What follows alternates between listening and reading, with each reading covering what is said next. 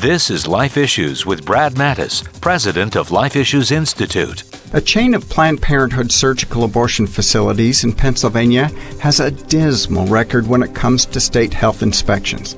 Collectively, they failed nearly half of them with repeat deficiencies. Some locations failed nearly all of them. This includes no nurse in the recovery room, expired surgical materials, not submitting reports on botched abortions, and a lack of reporting child sex abuse. Planned Parenthood fought hard against past state legislation requiring them to have the same health and safety standards as other surgical centers, calling them dangerous, cruel, and burdensome. What's cruel is the danger they're exposing mothers to, not to mention their babies. Planned Parenthood isn't concerned about women, it's all about the money. Follow us on Twitter at Life Issues USA and stay informed, more informed than you've ever been.